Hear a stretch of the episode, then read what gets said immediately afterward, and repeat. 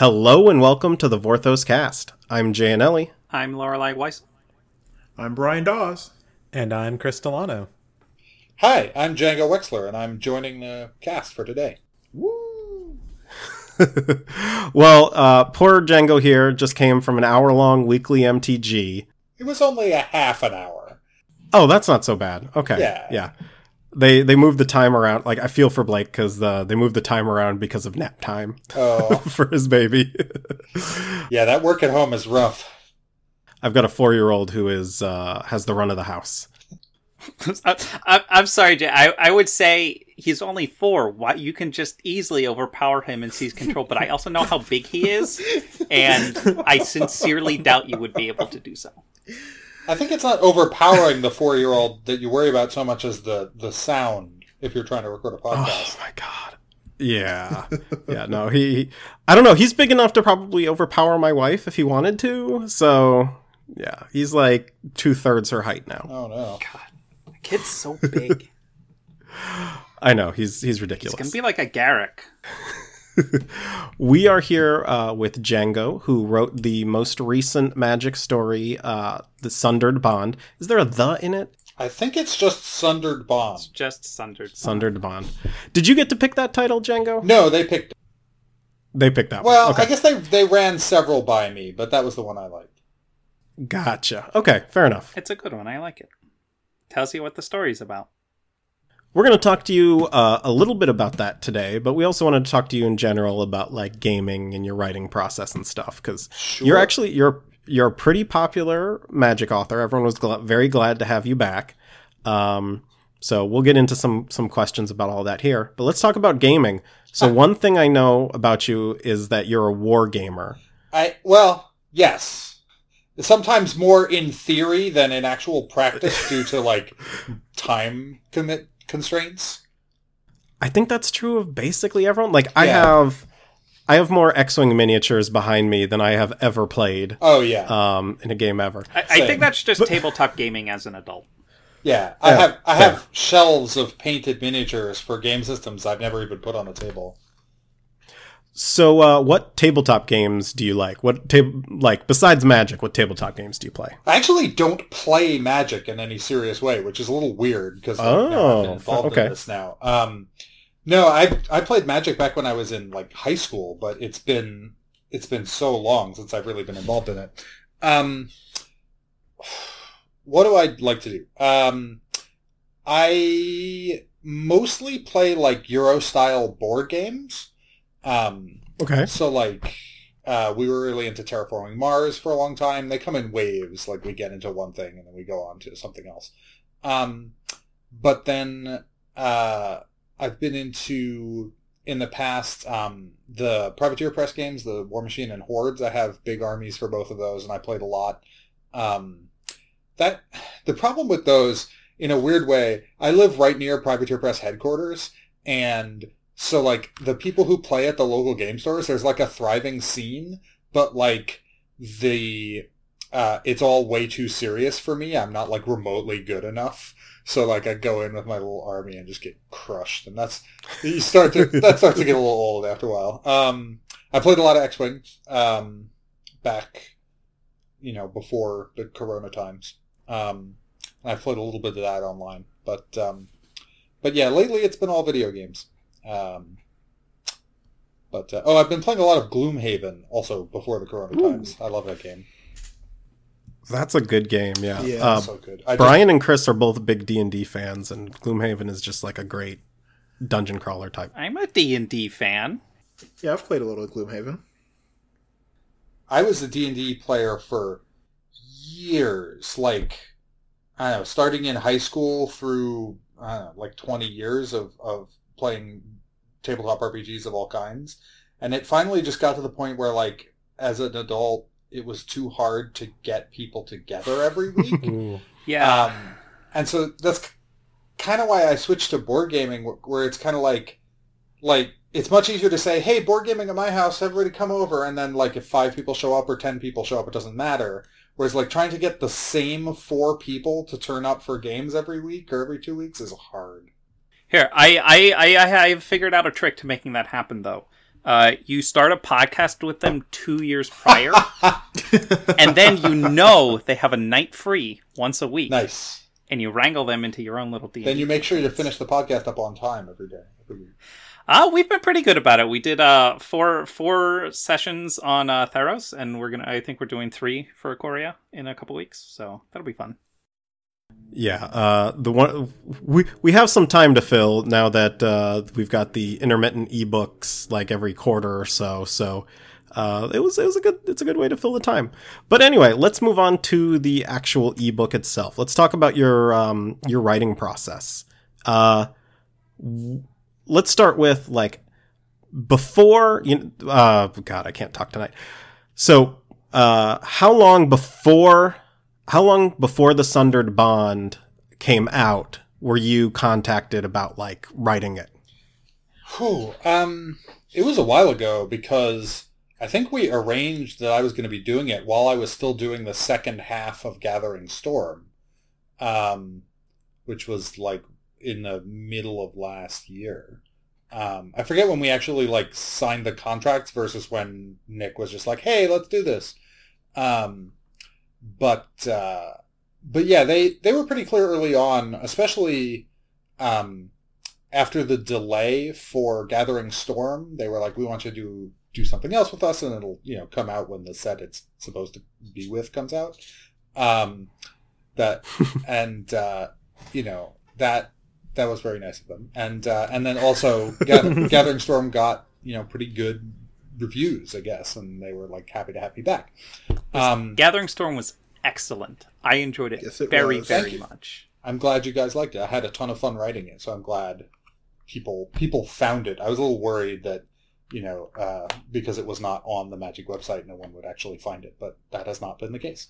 Yeah, I, I had words about that release method at the end of last year, but uh, the the stories were very good. They are archived on like the Magic Wiki. We pointed Yeah. them to people when we did our episodes about them. So hopefully, the people, all the people who wanted to read them, got a chance to read them.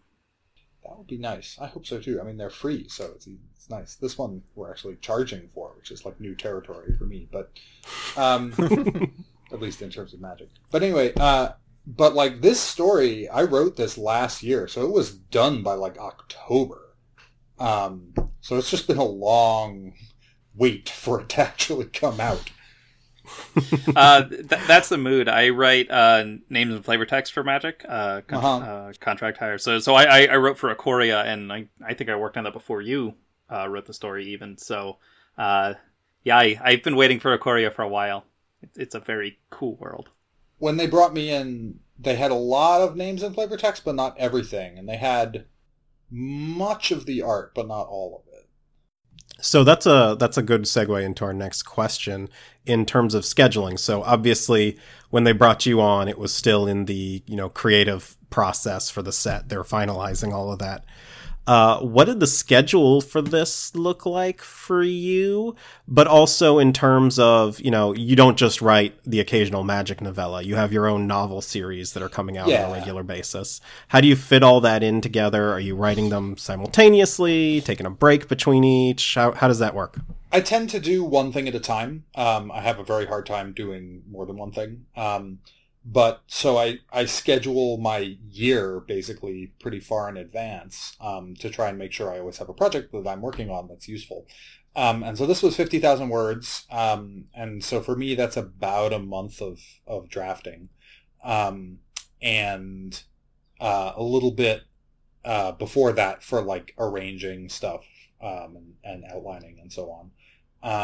So I just made sure I had a you know a month free to do this between two other novel projects. It actually worked out pretty well given the way the schedule fell out, so I was really happy with that. Um, but yeah, so they bring me in and you know give me you know into the the conference room where everything is top secret because apparently everyone wants to spy on them and um, you know we looked at the art and and the story that they've outlined and then nick and i sort of chat about what it's um, what it's to be i think it's nick and paul going forward but it was just nick for this one So, what research do you do for uh, these stories? Like, you know, they mentioned they give you that stuff. Do you do other research about characters? Like, how much back reading do you actually do versus looking at wikis and other resources they might give you? Um, for this one, I had to do hardly very little because Vivienne has only appeared in a couple of pieces of fiction. Um, one for um, Ixalan and uh, then some mentions in War of the Spark. Um, and so, you know, I read up on her wiki stuff and then, you know, wanted to see what those portrayals look like. And then all the other characters are new and it's a new plane, obviously.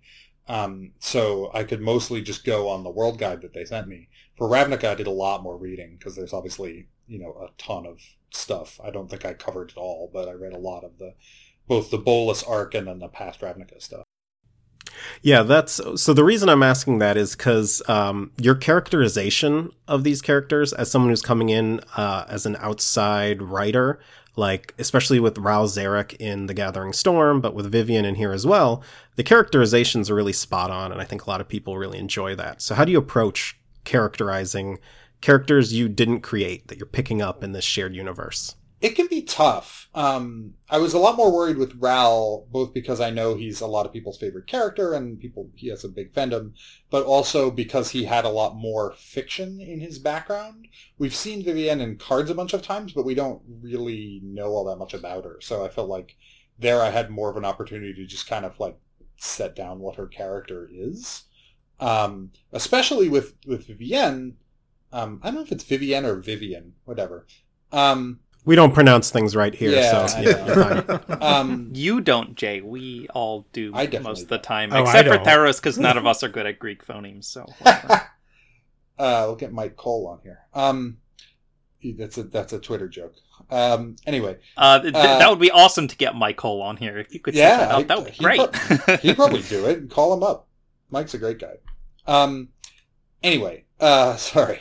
Twitter Twitter humor aside, uh, what was I talking about? Oh, uh, Vivienne in character wise has gone through this like amazing transition, right? Because she was like dedicating her life to tracking down and destroying Bolas, and now that's like over. And so like, you know, I, it was a great time to think about her character and be like, what is this even like? What is she even doing now? Like, what you know, what is her life like as someone who has you know essentially fulfilled her life goal, but now she her you know her home is still destroyed. She still has to figure out something to do. Um, and so that was that was interesting and sort of writing about her. And there's some bits in the book where she's she's a little uncertain about it. Um, whereas Ral was much harder because that he's like sort of right at the culmination of this arc, and so it has to fit in very neatly with everything that came before. Yeah, it's interesting. So, um, I in in addition to working on the sets, I do the um voiceover work for MTG Arena, the Magic's Oh, nice. digital thing. Um, so, uh, yeah, similar mood on Vivian. I I wrote her uh last year for the core set, and then obviously this year for Ikoria. So I've I've kind of only written her post War of the Spark, um, and uh.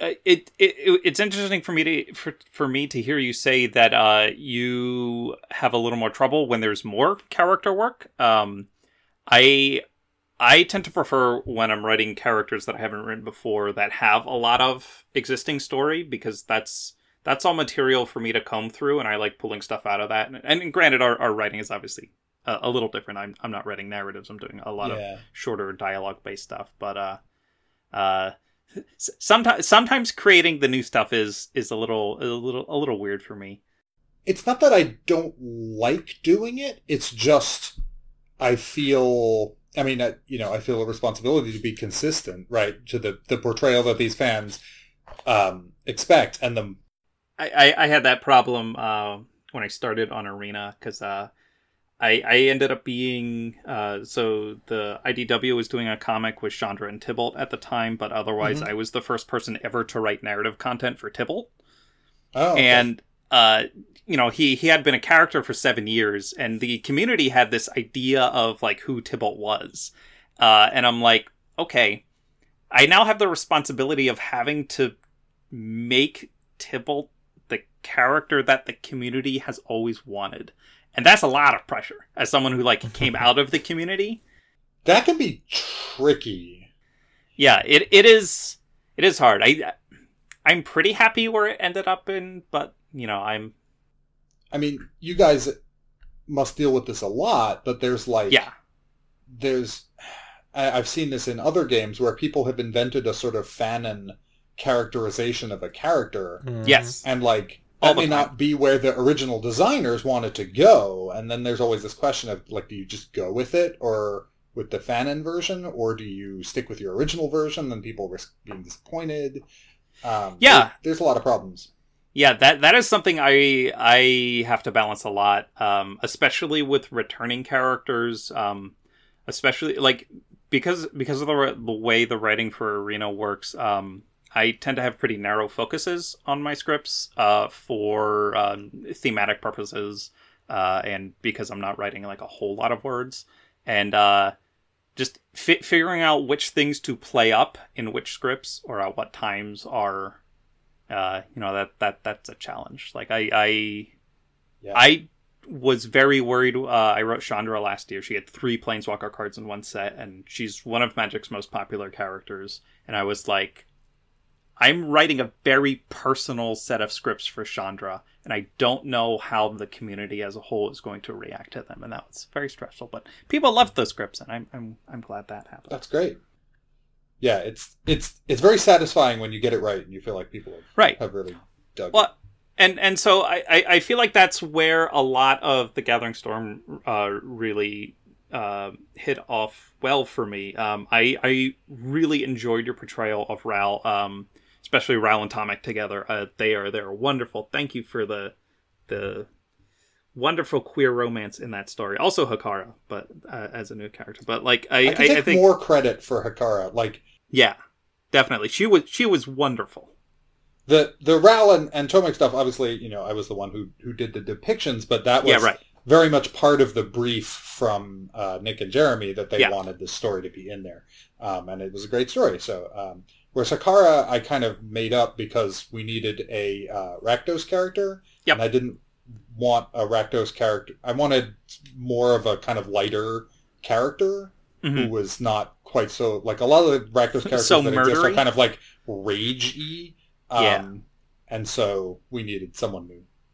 let's let's i think we're gonna have time to talk more about the gathering storm in a minute Yeah. but let's talk about ikoria specific stuff right now so tell us uh your approach to lukka Lukka was really interesting. Um, I talked about this a little bit on the stream, but um, it, it's a fine line to walk because uh, you need him to both be sympathetic enough to hold the viewers, the readers, rather interest. Because if he's not sympathetic at the start of the story, if he like, because obviously he ends up. Sorry, are we in spoiler mode? I'm assuming we're in spoilers. it's all. fine yeah if you're listening at this point spoiler, Spoiler alert, alert. but uh, if you're listening to our podcast We've Yeah. already done our episode about the novella, so Okay. all our listeners Um, will know what happened. so so Lukka ends up in a kind of villainous place. Um, but if you write him as kind of a jerk from the start, then uh, no one is going to care about what happens to him, and people will stop reading the story. But at the same time, you don't want his um, his turn to feel unjustified. Um, and so that makes it a really interesting line to walk because you have this character who you, the author, know from the beginning is going to turn out to be the, the villain of the piece but uh, at the same time, you want people to be sympathetic to him, but not so sympathetic that when he turns out to be the villain, they hate you and throw the book across the room.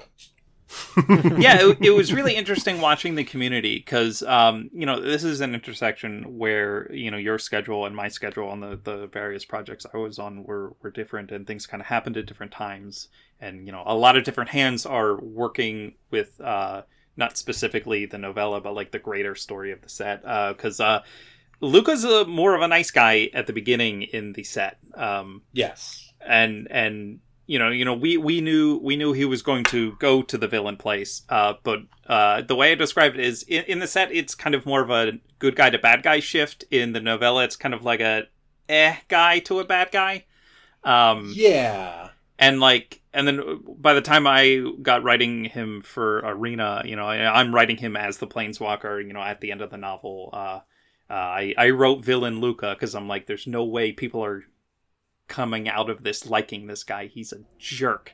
Um, and uh, yeah, it's, it's very interesting. I, I I really enjoyed uh, looking at the ways that you kind of foreshadow foreshadowed the villainy. Um, I I like the interactions with the cat um, and the bonding, and, and Lukka not really getting it.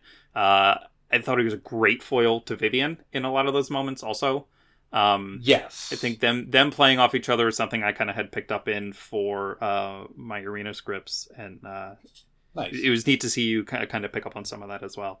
Um, Yeah, I, I, I, I just like getting to work with the same characters that other authors do, and getting to see you know what we do the same, what we do differently.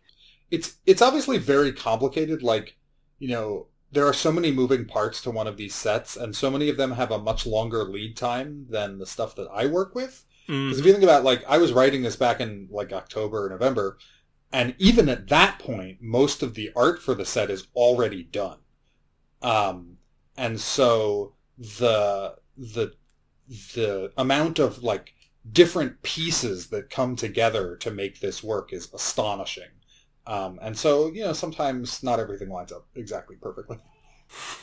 yeah, uh, let's see. So, so you were probably you were working on the book about the time I was working on Arena. Yeah.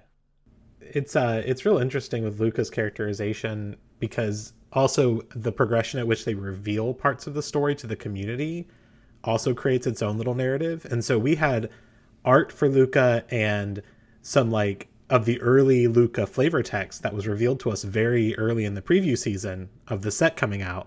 And a lot of people thought, "Oh, Lukka's the good guy." Yeah. he like has this best friend cat and he clearly is just like a fun tiger person and then cards started getting revealed and revealed and like then we saw the card with him weaponizing the monsters and everyone was like oh are we the baddies I can't believe they killed off the cat. Like, they, when Nick was telling me the story, I'm like, really? Like, I, and I'm like, okay, I guess that's what we're doing. Cause that, there are some that, people in the community who will really appreciate the fact that you are on team cat I'll that, tell oh you that. god, I'm such a cat person. So like, obviously I'm on team cat, but like, you know, that's the story has got to be what it's got to be. And, and, and I was like, can we change that? And like, Nick's like, oh no, there's some artist who's been drawing this picture Oh, for, wow. for six months Uh, now. yeah, it's it's a traditional piece. Um, I don't remember at the moment. Ryan, it's Ryan Pancoast. Oh, Ryan Pancoast, yeah. Pancoast. Um, no, like the piece is so good, but it's like it's it's you know, this if this story was a movie, this is the the dog dies scene, and I'm Mhm. just like. You know, what, once I knew about it, I was like, "Oh no, I don't like that we're on Monster World and we have a, the monster die scene." Um, and then I, when we got our preview cards uh, for preview season, I was like, "Oh, I really hope we didn't get the dog dies card because I will not be able to handle that episode." Um, poor Lord Someone Royce. should. You guys should rename that card Old Yeller. Oh, oh, So let's let's unless anyone has anything more to say about Lukka, we'll move on to the next. No, I hate that guy. Go for it. Do that guy. so uh, let's talk about Vivian. Um, Okay, she's better. so she's she's another character that in the past has had kind of that wild, that divergent. Her her flavor text was one thing, and her old story was much much darker in tone. Um, and a lot of people weren't sure exactly where she would land for this, and I think you kind of balanced that well. You mentioned earlier, you know, this is her post bolas life. So we're kind of aligning the two versions of her. Can you talk a little bit about where Vivian is and, and how you got there, how you approached that? Well, I thought of her. I felt like she might have kind of softened a little bit just because, you know, she she's done the bolas thing, right? And so like this, you know, she's always been driven by this anger at bolas for what he did to her home plane, and now that's like over with. Um, and so having to learn to live like that is uh, is an interesting trick. Um, but obviously she wants to sort of go on helping people because that's just kind of the person she is. But, um, you know, the, the way I wrote it is something like that she would have thought a little bit more about that because it's a more complicated thing now than I'm just going to get that guy because he's bad because he destroyed my home plane. That she actually has to make a somewhat more complicated ethical judgment like coming into a new plane, like who do I help, right? Who are the good guys here and who are the bad guys? Not just like, okay, whatever team Bolas is on, I'm on the other team. I think one of the things you put in there that I really appreciated is uh, Vivian and Lukka with that nightmare that Mhm. they end up fighting. That really kind of uh, helps Vivian's philosophy because I think a lot of people uh, are a little bit confused by her because she's either, you know, rah rah, you know, animals are great. All the humans can go die for all I care. Mhm. And then other people were confused. Wait, why is she coming to the defense of Drannith? And that kind of middle ground you approached there, I think, was the perfect characterization scene. Yeah. Can you talk a little bit about that? Well, because we talked about it, and I'm like, you know, at one point, I I think I said, you know, if she's all nature driven, shouldn't she be on the other side? Um, and I, and the characterization we, characterization we ended up going with was something like, like it's not so much that she's like for animals and against people, um, but that she's for sort of nature, which obviously includes both. Um, and I think specifically, at least the way I, I did it, is that she's against sort of extra planar interference, right? Because it, it echoes what Bolas did to her homeworld. Mhm. Um, and so when our mysterious villain is interfering with the Ozolith, that kind of like triggers her to be like, okay, this is something I should deal with. Whereas like, if it was just Drannith versus the monsters, she probably wouldn't take a side at all, because that's just kind of the ecology of this plane. That's what is supposed to be happening. Yeah, I, I think um, a word that kind of ties together her viewpoint is uh, uh, striving for harmony. Uh, Hmm. She's she's not so like, especially the way I wrote her. I, I don't think she, I don't think she likes a lot of the ways that people in general approach nature. Um, but that also doesn't mean she wants to like tear down the walls of every civilization and raise it to the ground. Obviously, she did that in the previous story because those were literally vampires reanimating dinosaurs to vivisect them for entertainment. That's Exactly. very clearly villains. Um, but uh, and yeah, I, I, I like the idea that she's softened. Um, for me, the idea that she's now like worked with people and like maybe Yeah. kind of has friends now, which is something she wouldn't have had before. Um, it kind of shifts Yeah. her ideas about We- stuff. we have so many characters in War of the Spark that we don't actually get to see all that much of Vivian, but like you Yep. know, you can sort of imagine that sort of happening during that time frame if we'd had more, you know, if she'd been a main character, um, we probably would have seen some of that. Yeah, she fun. she she sticks around to help. Um, you know, in a short scene in Forsaken, and uh, I I really like the moments in this haven't book read uh, where, okay. uh, where she where she um she mentions Narset. Um, Yeah. it's very nice. You would think she would find some camaraderie with other planeswalkers who have also had their planes ruined by Nicol Bolas's interference. and I think Narset qualifies. So many.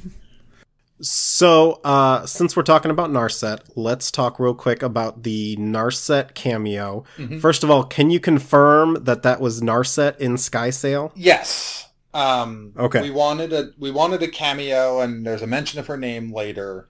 Um, it it's it's tricky because there's just only so much room in a story, right? Mhm. You know, this is a fifty thousand word novella, and so the number of characters that we can really give a reasonable characterization to is pretty limited.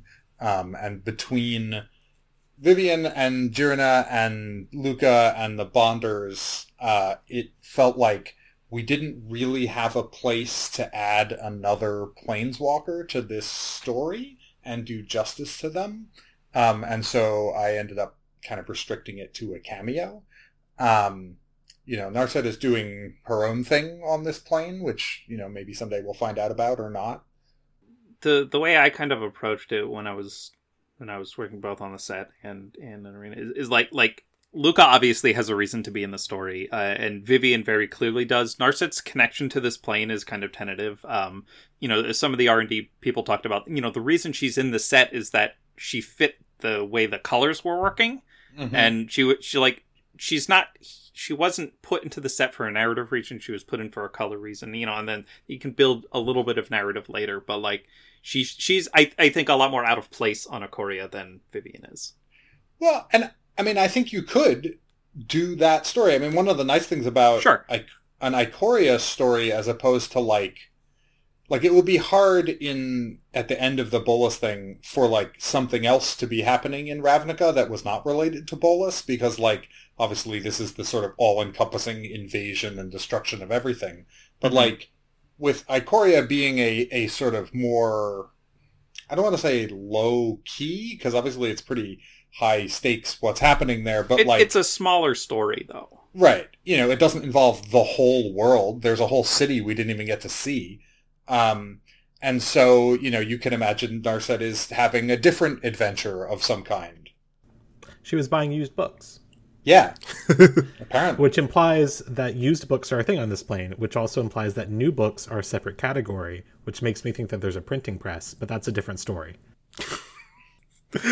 So, side note, I, I, I have a, a, a random question for you, Django, because Go for it. honestly, I don't even remember if this is, might have been um, one of my notes. At all. Like, I don't even remember what notes I, I gave anymore. Um, so, were you aware that Narset was part of something called like the Story Circle when you had her like buying books? No, I had I've never even heard I've le- literally never heard of that. So it's a small group that's like the Moonfolk Planeswalker, Tamiyo, and like Narset and Ajani. Uh, and it's just like a little. It, we don't have any much description for it except they know each other and they call themselves like the Story Circle very informatively. In, I'm sorry, very informally. So I was just curious because um, that that characterization is just perfect. Like Narset buying random books on a plane. Well, That's what she would do. I, I mean, I I think I just was like, you know, what, you know, what is Narset here for? And they're like, well, she's always seeking after knowledge, so that seems sort of obvious. no it, it- it was perfect It's Yeah. perfect. So let's move on to who, in my opinion, was the standout character Hell of yeah. the book, which is uh, Jirina. Mm-hmm. And uh, you know, obviously, she you had a lot of room to mold her. Yes. Um, so first, just just to set the groundwork, um, her card did that exist? Like, was it a Jirina Kudro card when you were first uh, writing her? there, yes. Um, Okay, at the I don't know if the mechanics existed, but they there was a card with a picture of her. Um, Gotcha. That's what they show me. Um, Kudro existed and Jirina existed. Um, we knew that she was Lukka's fiance and Kudro's daughter, but she played a much more minor role, if I'm remembering the sort of development of the of the story originally. Um, like I don't think she went out after uh, Lukka. Um, and basically, I, I felt like we needed another point of view character to be more sympathetic, um, especially in the second half of the story. Uh, and so we we upped Jirina's involvement in the story, um, which is also nice because like then it's then it's not all focused on the planeswalkers because otherwise Mhm. it'd just be Vivien and Lukka. Um, so uh, so that was nice because they get me gave me a lot of chances to sort of make her character work. It was nice to have a real hero from Drannith as well, Yes. because most of the Drannith characters we see uh, are either really cool and then die immediately, Yes. uh, or they're kind of awful. Because we have Kudro, Lukka, and then the only other Brid. yeah, that so Yeah. some jerk military guy. He's just Yeah, he's just no, awful. it's true, right? Like we want, you know, they're like a repressive military dictatorship, but also they do defend the city from horrible monsters. Like that's not an imaginary threat. The monsters are coming to eat people. So like, you know, there's there's some heroism there. Um, so real quick about about uh, Drannith. So you had added in like livestock and things like that, and Yes. even had a comment, I believe, from Vivien about how there are too many predators on this plane. Do you want to talk about that for a second? That's just like a side note that like I don't know, like the ecology of of these worlds never makes any sense. And this is not specifically about magic. It's as true of like Dungeons and Dragons or any big fantasy world as anything else. Oh, like, But, like- literally all the Star Wars movies. There, why? Why is there always a bigger fish? That's not sustainable.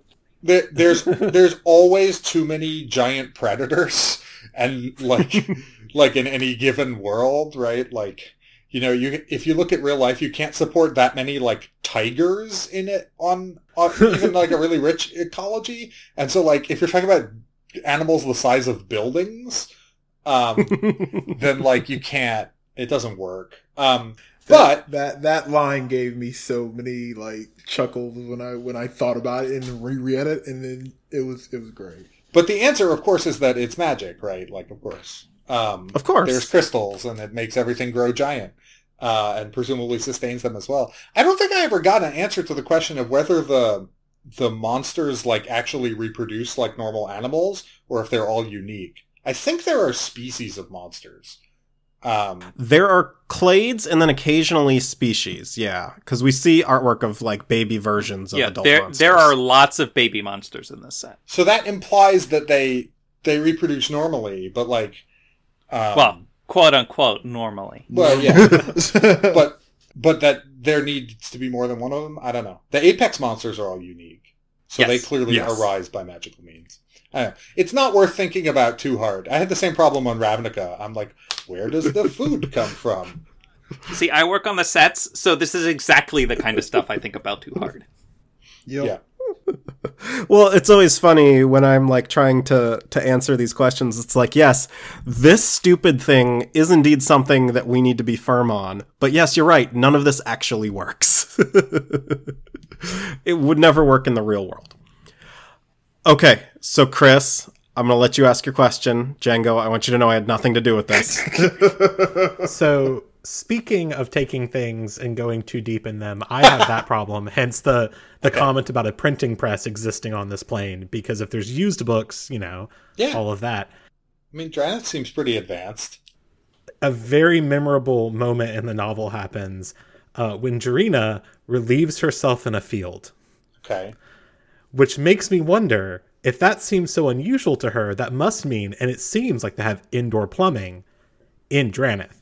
I assume which makes so. me I I'm assuming they have indoor plumbing, which makes me wonder I think they have a does bathroom Jirina in the novel. prefer the field or would she rather use the indoor plumbing? I mean, I don't want to speculate about her personal habits, but probably, I mean, most nor- most like normal people would prefer indoor plumbing, at least if it's running But you have to think the indoor plumbing in Drannith must be terrifying because it has to drain off somewhere, which means there's an outlet to the plumbing, which also means there's an inlet for any sort of monster that swims up pipes. I, I assume it's like heavily guarded because there's probably a ton of sewer monsters or whatever. You don't want any like snakes getting in your plumbing and biting people. Because by the time the snake comes out of that plumbing, it could be a snake bird elemental. Yeah. You don't want to deal with that You in don't your wanna deal with bathroom. that. No, that's true. Yeah, I, I just imagine it has to be like a terrifying process to use Well, the the, plumbing. the other two it. cities, They've got the crystals. It's yeah, fine. The other two cities have an easier time, right? Because in in Lavabrink they can just dump all the waste into the lava, so that's not a problem. And then in Skycell they just dump it on whoever happens to be Oh below god. them. oh no. Like, oh god, look out! Like, like whoever the Part of farmer, defense measures. the farmers under the flying city are just like, oh god, hide. I'm just imagining now It's when you flush when you flush in Lavabrink, it doesn't actually go into any pipes. It just opens up a trap door to a bunch of lava, and so every time you flush, a big puff of smoke comes out. I, I I have thought so.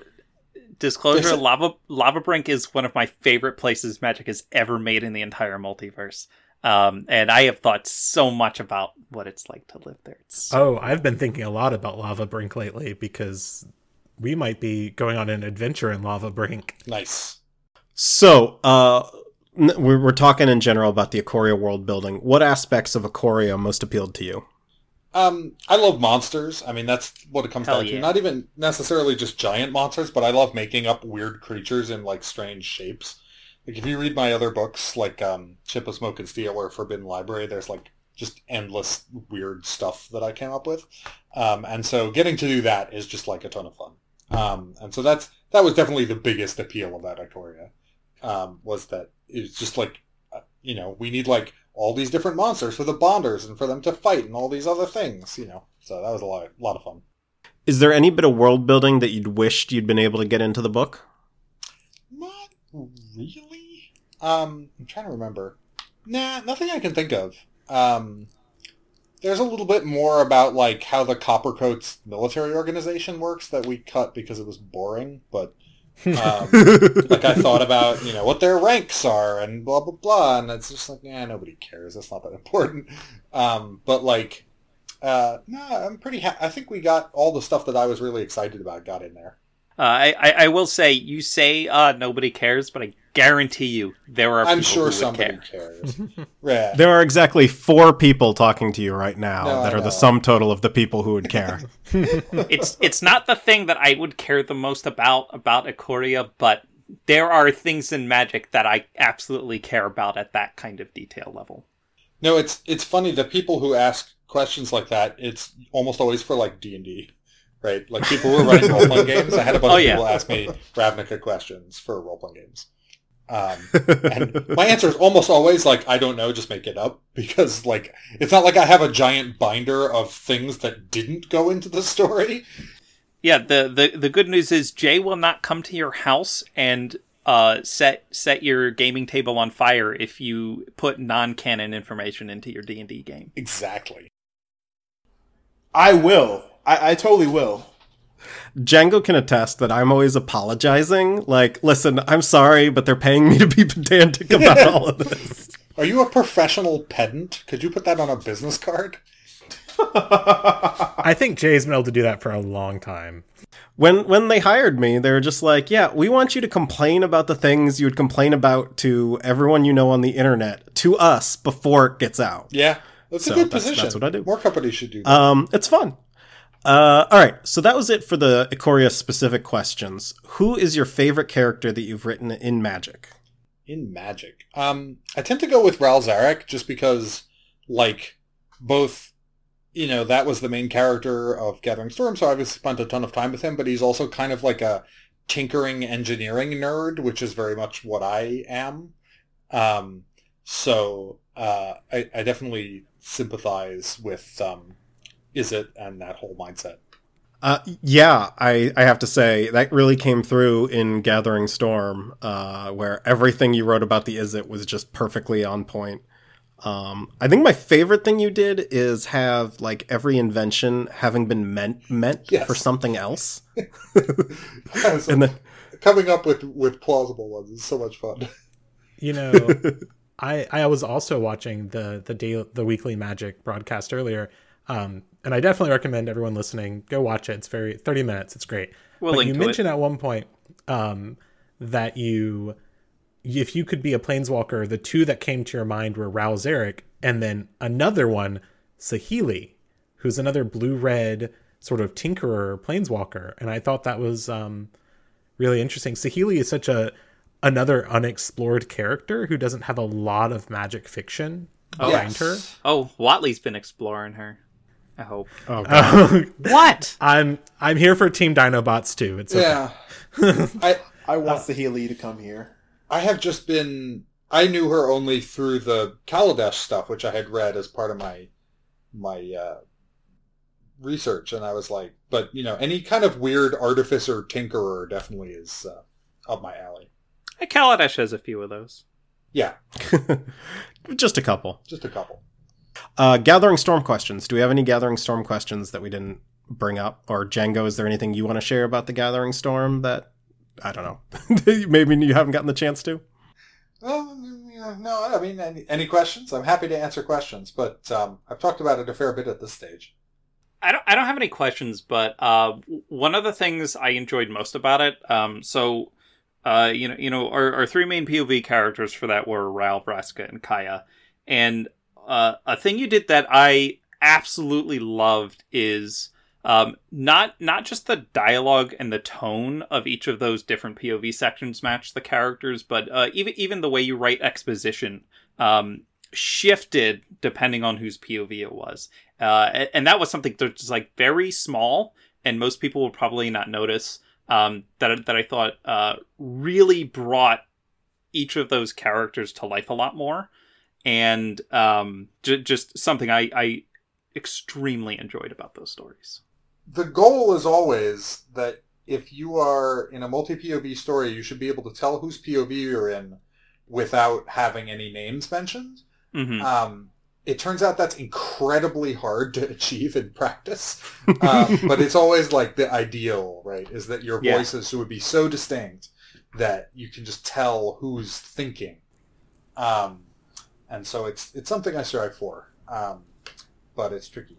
I'd love to go to do more with Kaya. I feel like she got a little bit of short shrift. Yes. I love she is a character I have not written yet, and and she is near the top of of the list of characters I would like to write because you know she she is like she is badass, but she's uh, snarky and and she's got a good heart, but is like kind of in the shadows as this assassin, and now she's got this whole thing tied up with being the uh, technical guild master of Orzhov still.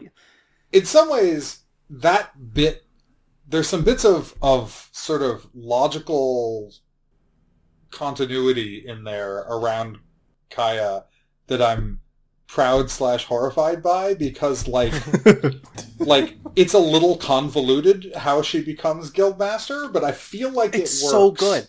It's so Um, it's perfect. It's a, yes. it's like exactly like the weird machinations of Yeah. all these different oligarchs within the Orzhov. Um, it is it's really so so like uh Ravnica at this point was um kind of tonally uh focused mostly on kind of a noir aesthetic and this felt like noir backstabbing Mhm. between a bunch of people who some have kind of ish good intentions but most of them are either morally gray or pretty bad and then you have poor innocent Tomik in the middle except he's smarter than you know and it's like the ah it was so good it was so fun I was proud of that just because I I came up with a lot of it. Because, like, like Ravnica was a little more tightly outlined than, than Ikoria, but, like, we got the, the sort of sheet, the beats, and, like, one of them was, like, and then Kaya kills the, the Ghost Council and becomes Guildmaster of, of uh, Orzhov. And I was like, what? Like, how does that happen? Like, like why would she want that and why would they allow it and like nick and i were like yeah and so we sat together like trying to come up with a way to make this work because we had to make it work because it's in the cards um uh, and so we're we're like trying to figure out like a scenario where where this works. Because it's a little weird.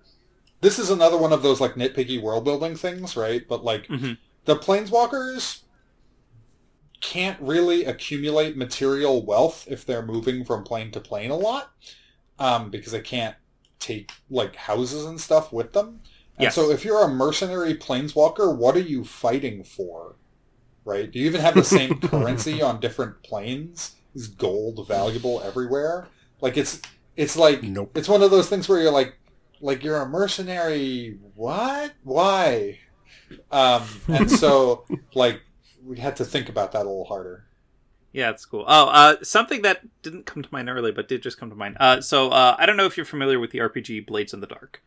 Mhm. Um, so uh, one of my partners, uh, you know, you know, found found the Blades world building um, pretty pretty similar uh, themed to Ravnica's, and uh, wanted to build a campaign for Blades in the Dark set on Ravnica.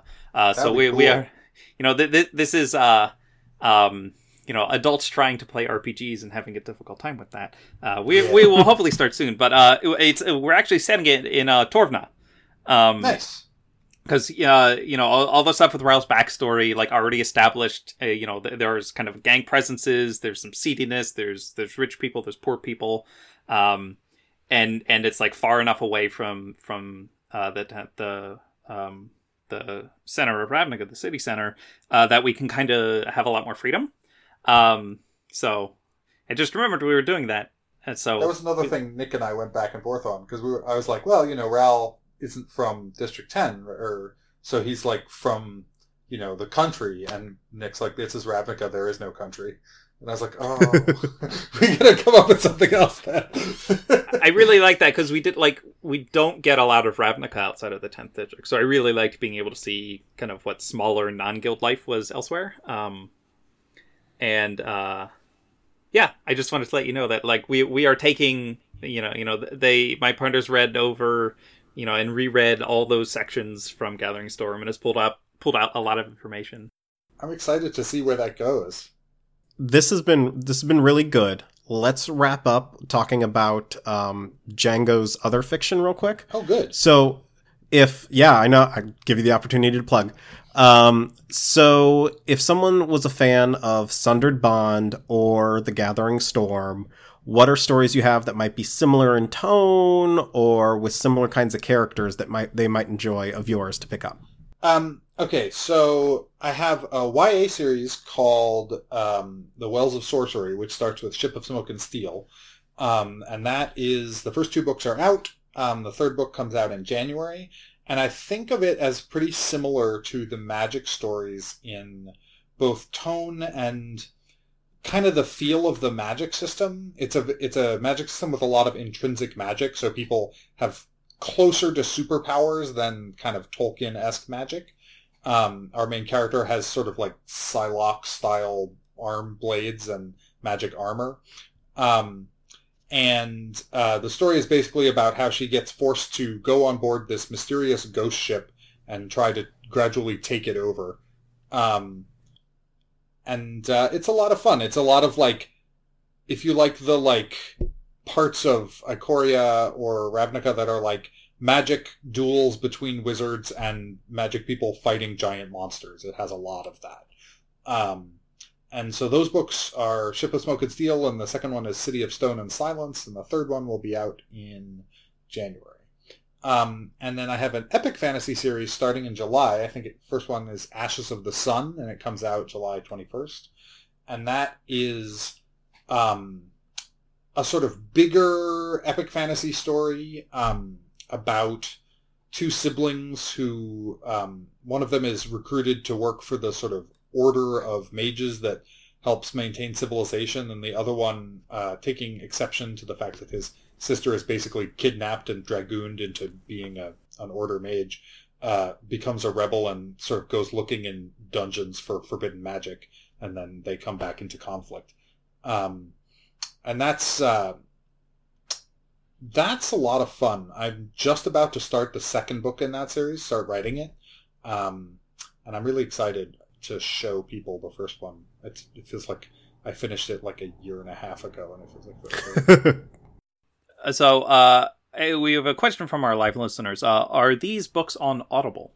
yes. Um, all my books should be on Audible. Uh, Ashes of the Sun is not on Audible, is not out yet, but it will be um, when it uh, comes out. Um, uh, Ship of Smoke and Steel is for sure on Audible. Um, my other two series are on Audible. Um, if you're more into the military stuff in Drannith, uh, I have a Napoleonic fantasy series uh, that starts with the, the Thousand Names, um, and that's uh, sort of muskets and magic and cannons and cavalry charges, uh, roughly based on the Napoleonic Wars.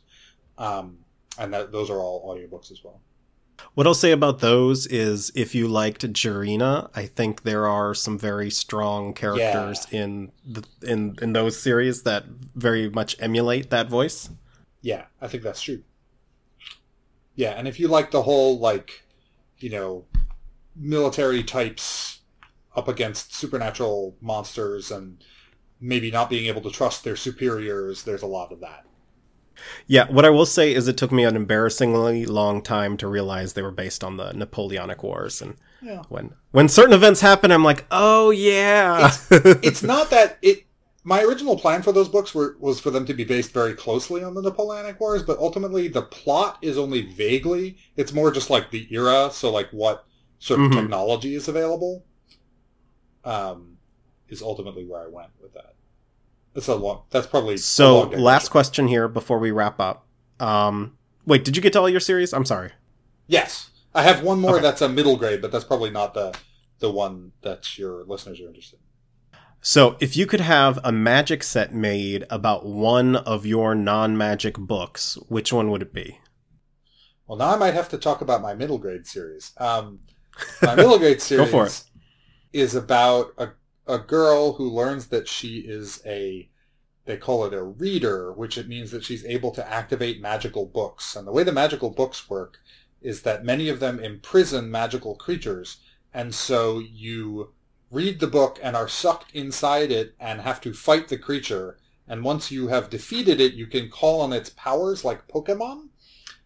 Um, nice. and so uh, she, you know, uh, gets she her father disappears and she ends up with her creepy uncle and he turns out to be a wizard and he shows her how to do all this stuff and then through the books the the central question is like this isn't really a super ethical thing to be doing of enslaving magical creatures to be your your slaves. Um and uh, her coming to terms with the fact that like oh we are the baddies here. Um, and that would be a lot of fun. There's just a like there's a ton of fun monsters and settings in there that would be that would be great for uh, for You know that um that is actually like an ethical question Magic struggled with very early on. yeah. In that like the summons were actually enslaved people you were Yeah. pulling from their homes against their will. Well, I remember that the really early magic novels talked about that. Um, about, you know, summons turning up and it being like the some poor dude who like didn't know what he was doing. yeah, the this the the a lot of the early Harper prisoners. Jay, why did you say that? Don't make me go off on a rant about how fun Distant Planes is again.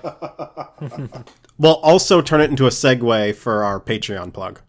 um, Here's your challenge, Orlai. Turn early magic fiction into a segue for our Your segue Patreon. challenge of the week. I know. I I don't want to do a segue challenge. I'm just gonna go into the plug. You can't make me do it.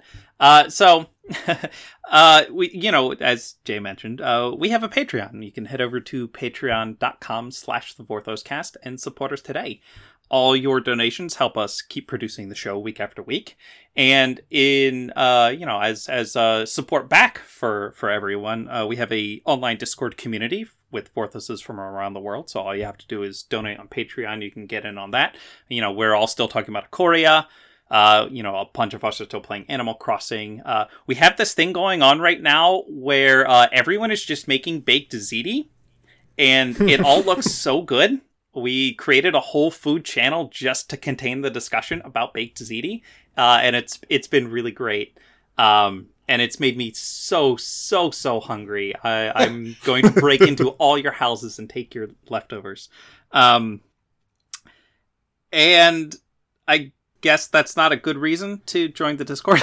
uh, if you don't want me to break into your house, I'm not actually going to do that. But uh, every everyone's been having a good time. You know, you know, we're kind of stuck in our houses in quarantine, and, and it's uh, great having that kind of online community. And uh, every everyone's wonderful. The fans are great, and uh, we love having y'all here. Thank you all for listening. This has been the Vorthos Cast.